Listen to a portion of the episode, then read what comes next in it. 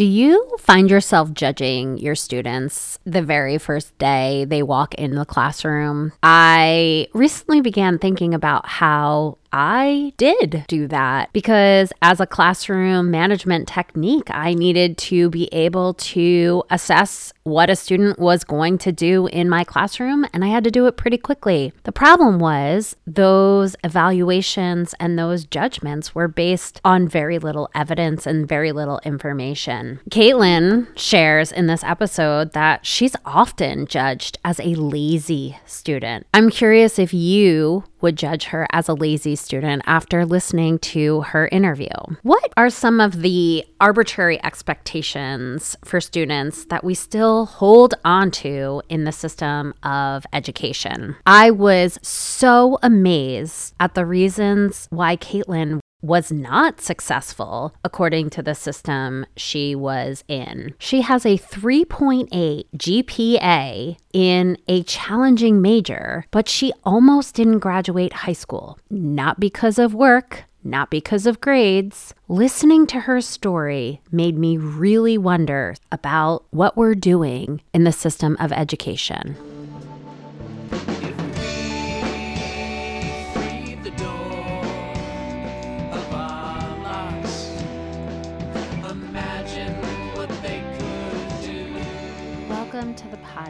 Education Unimagined, where we give students an opportunity to share their voice in a system where often their voice is unheard. I ask them to share their experience and advice on how we can improve the experience for everyone.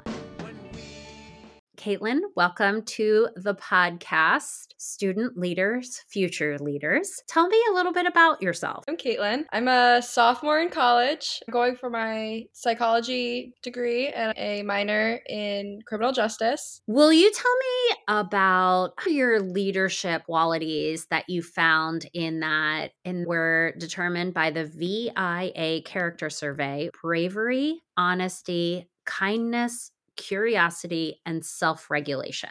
Did any of them stand out to you or come as a surprise for you? I think bravery, honestly. I don't know about that. I am confrontational when it comes to like doing the right thing, but beyond that, standing up for people, I tend to be quiet. My follow-up question is, do you feel like bravery surprised you because of the way we as a society define bravery? Obviously, society has a huge play on the way we perceive ourselves. And I often perceive myself to be mousy. I'm not very out there. Society seems to have this view of bravery. You don't have struggles. You don't have mental illness struggles. I have a lot of anxiety going up and meeting someone new. I get really nervous going into new classes. I just started class Monday and I was shaking. I was so nervous. Sometimes I feel like cowardly and I feel inferior to a lot of people, and that doesn't make me feel very brave. Yes, I think you nailed it, that you feel cowardly and you feel that your anxiety is preventing you from being brave. But I think the word you used by being perfect, that myth that people are perfect and people portray that perfection. What did you think when you saw bravery? Did you believe it or did you disbelieve it? I thought I messed up somewhere. I honestly thought I put in the wrong bubble or the wrong question. I was like, why is that popping up for me? But when I see it, I'm like, that's just not me. But I don't think it's me in the connotation of society. Maybe to myself, I'm brave in my own definition of it. But I guess I want to ask you, because this transitions right into the line of work that you took after high school of being an EMT, I see that as being something really brave. And that's probably where your bravery is coming out. So let's talk about being an EMT. How did you get to that position? What were you thinking? And what did you learn from being an EMT? What were you thinking is a great question. So in high school, I struggled a lot mentally. I had like a spew of health issues. I was in and out of the hospital quite a bit. And it led me to have the frequent contacts with EMTs and paramedics, and one man, his name was Scott, showed up to my house quite often. He was the one that was transporting me when I was having these health issues, and I started to get to know him. He suggested that I could go and inquire at a fire station. and he gave me the address to one that would fit for me. I took it and I ran with it. I have a best friend, and she had this really bad health emergency while she was at work. And I drove there. I showed up and found her, and she ended up wanting me to go with her to the hospital. And for the first time, I wasn't in the back of the ambulance. I was in the front, seeing it from the outside in, and I really liked the feeling that I was there for somebody. I liked feeling that I was making a difference, because at the time I wasn't feeling very good about myself. I was feeling that I was worthless, that I wasn't making a difference in society, that I wasn't doing anything for anybody. I was licensed by 17, and I just saw a lot of things that I was really young to be seeing, and so that forced me to kind of cope with it. It has made me stronger now, because I can deal with a lot more than I think an average person would be able to deal with medically wise. I've learned that everybody has their problems, everybody has what's going on with them, and it's honestly, people aren't perfect. And before I started EMT, I could look at you in the face and give you a list of names of people that I thought were perfect and they had nothing going on with them, until I have them in the back of my ambulance and they're not perfect. They need help. So it was a big eye opener for me. And I feel like I matured and grew a lot in the 3 years that I was doing it. Did you continue between high school? I took a gap year. I graduated high school in 3 years rather than 4. I struggled a lot in high school with my mental health. And I had a couple instances where the school wasn't comfortable with me being there. So they would put me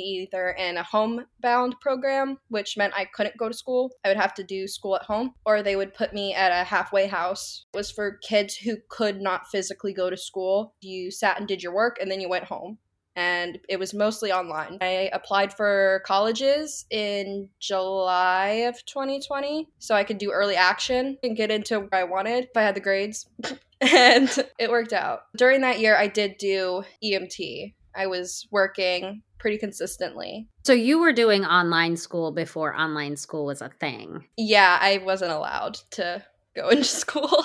Gotcha. Tell me a little bit more about that phrase that high school wants butts in the seat, because that resonated. I'm from Virginia, and I'm not sure if it's like this everywhere, but I know my school district required you to have so many hours sitting in a classroom setting. So on top of my mental health and my physical health issues, I was missing quite a lot of school. I had, I believe, 100 period absences by the end of the school year, and I had detention twice a week for 3 hours, and then I had Saturday school every Saturday for 3 months from 8 a.m. to 12:30 p.m. And that was their idea of me making up seat time when I was getting absolutely no educational benefit from it. I was sitting there reading. We weren't allowed to eat, to go to the bathroom. We were allowed to do anything. So you weren't doing missed schoolwork? No, because even then I was still doing my work.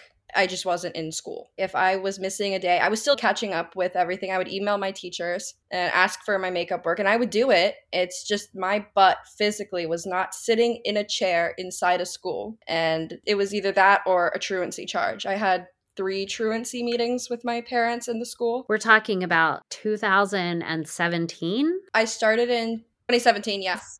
We're not talking about a long time ago. This is pretty recent. It's crazy to think that that was an expectation. And it sounds like your teachers themselves were accommodating because they allowed you to do the work even though you weren't in the actual seat.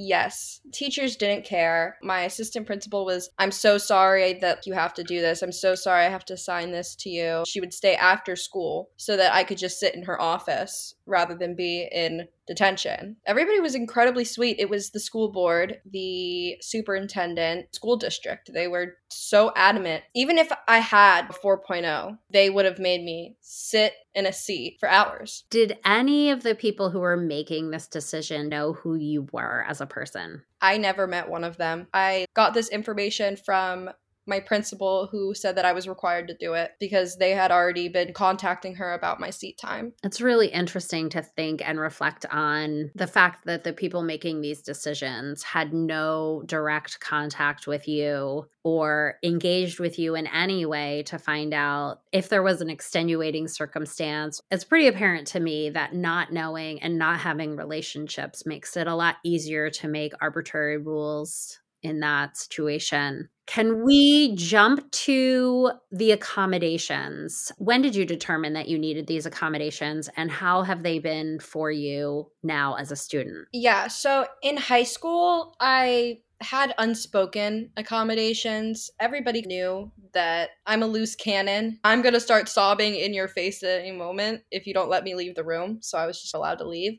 It was never set in stone. So going into college, there was a requirement that all freshmen live on campus. Not me. I have a service dog. The roommate life isn't for me. I don't want to do it. So I ended up talking to Student Accessibility Services. I was in contact with them. They did an intake meeting with me, and they said, if you just have a letter of recommendation from my therapist, my psychiatrist, and I have a 504 plan that cannot be broken.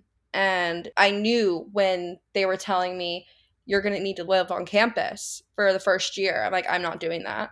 It's either let me live off campus or I don't go to the school. It wasn't me being snarky, but I know what I need for myself. You don't know what I need for me. You don't know me like that. So student accessibility was awesome. They don't question what I need. And if I do need them, I'm allowed to just walk in at any time and talk to somebody. So it's great. This is really interesting for anybody who is not in education to understand the difference between an individual education plan or a 504 plan. The 504 plan can actually go with you beyond higher education and even into your workplace. So Kaitlyn, you had your service dog before you went to college. What other accommodations do you need?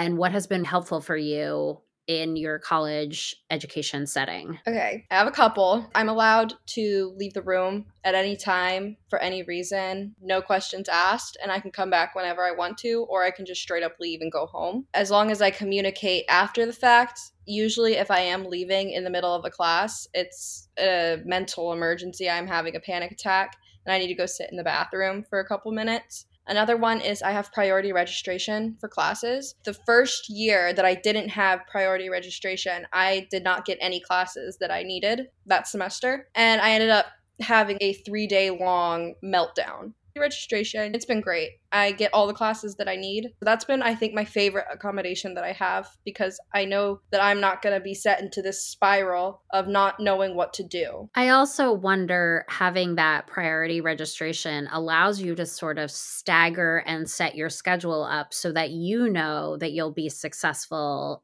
under the circumstances. Was that one of the challenges that you experienced in high school? Had you been able to sort of set your schedule, do you think you would have been more successful at being present when they needed you to be present? I was often put into classes with people that I had no contact orders with, and I would be put into these classes. They would harass me. I wouldn't be able to get out of that class. So if they had had some flexibility or understanding, I think I would have succeeded with flying colors. Another issue was the kids were just mean. High school kids are no joke. They are mean. I was assaulted on campus. They didn't do a thing. So it was more about the connections. Where do you experience the most challenge in college? Definitely communication with professors. I am very communicative, but professors have hundreds of students, so I can get lost in the cracks sometimes. I have to be a squeaky wheel. I have to be persistent about what I need and what I need to be heard. Another thing I definitely struggle with is attendance. I'm still struggling with a lot of things. So my school is really great about mental health. They understand it. If you're having a bad day, don't come to class. But you can only have so many of those, and I just tend to have a lot of days where I cannot get out of this bed. Once I get there, I'm usually, okay, I'm going to zero in on this. I'm fine. It's cool. But actually getting there and driving the 8 minutes can sometimes be a struggle. And that's something that people don't understand, is that even just getting out of bed and dressed and brushing your teeth and getting in the car can be enough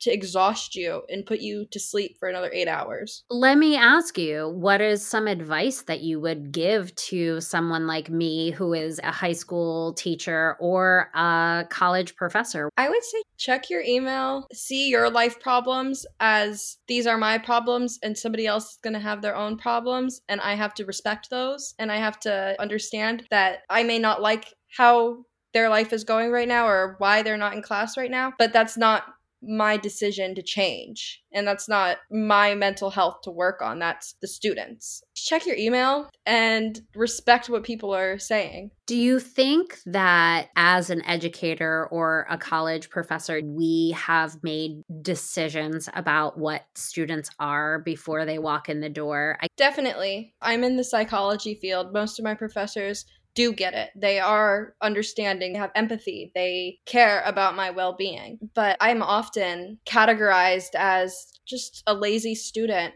but I'm smart. I have to tell myself this. I am smart. I made President's List this semester. I have a 3.8 GPA. I am capable of all of these things. I'm often categorized as a lazy student because I don't want to show up to class when I'm just battling myself in my own mind, and I'm trying to force myself to get from point A to point B. I'm curious to know if the reason you went into psychology is because of the struggles that you experience and what your hope is with this major. I got into psychology, funnily enough, because of my therapist. She's the best. She's like my second mom. She's incredible. She has the best advice. I've been seeing her for 7 years now. I want an MSW.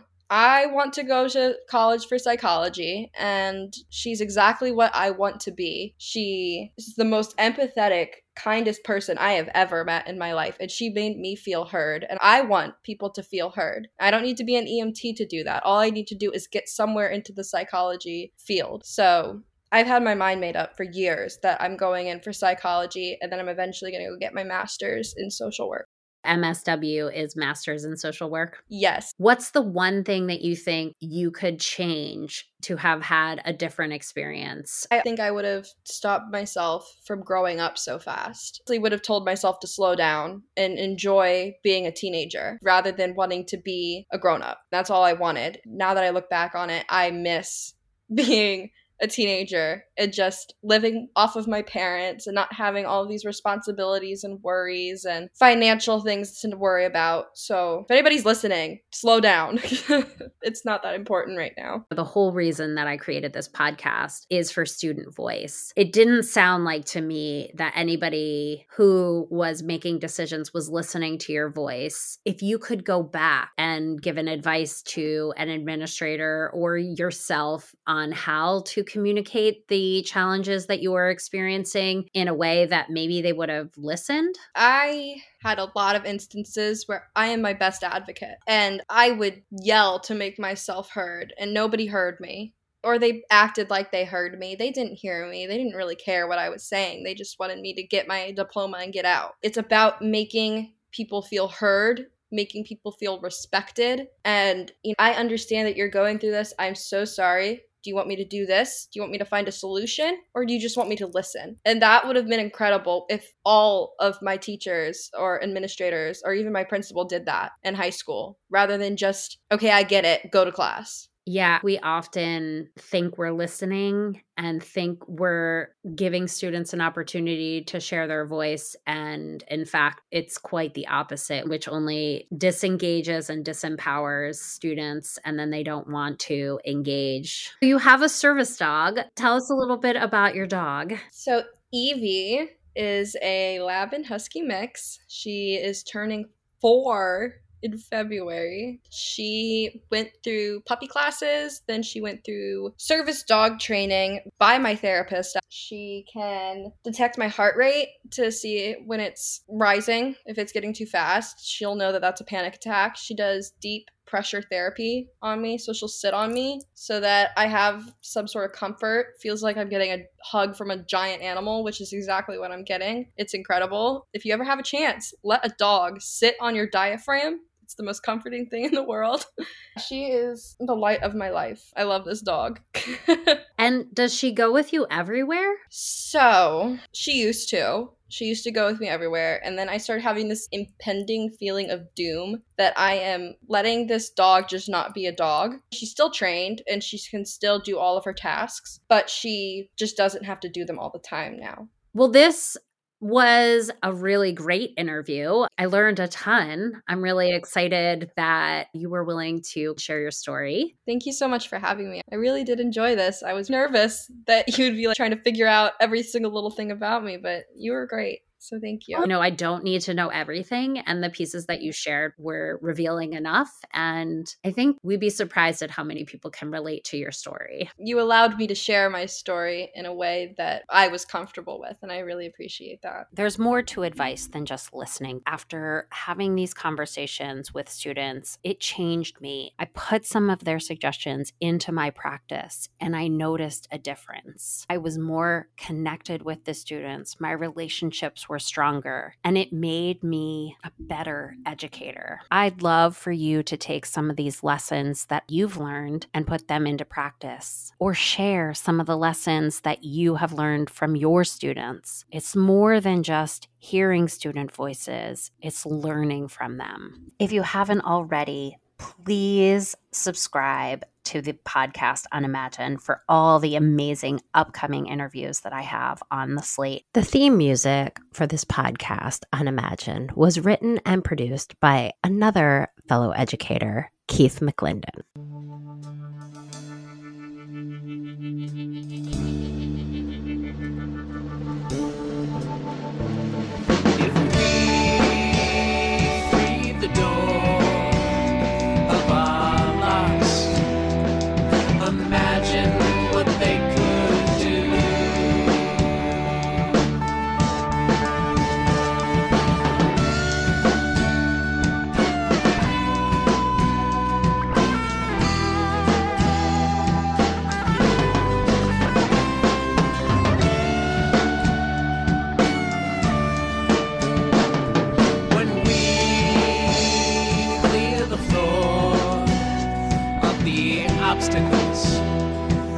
Imagine what they will do. I know you can imagine too. I know you can